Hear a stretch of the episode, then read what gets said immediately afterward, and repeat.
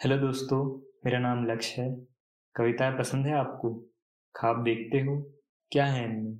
आपके ख्वाबों में कोई आइडिया?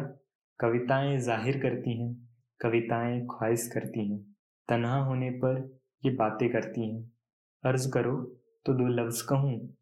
स्वागत है आपका मेरे पॉडकास्ट में दो लफ्ज़ों के लिए।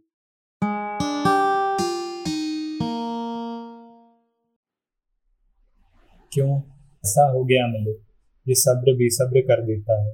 हर सोमवार का वादा किया था मैंने, पर कुछ काम समय जैसे छीन लेते हैं, नहीं करने देते कुछ और।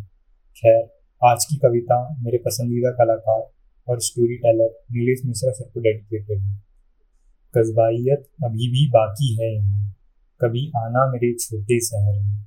यहाँ समय अभी भी धीरे भागता है। कैफ़े वाली स्टोरी डाल दी। स्वाद नुक्कड़ की चाय में ही आता है। समोसे, जलेबी, चाट, पकौड़ी, यहाँ नाश्ता वही है।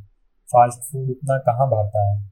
बाज़ार हफ़्ते में दो ही बार लगता है। यहाँ पास के गाँव से किसान घरों में बनाने के लिए खुशियाँ लाता है। कभी आना मेरे छोटे शहर में। यहाँ की सुबहों में जल्दी नहीं है।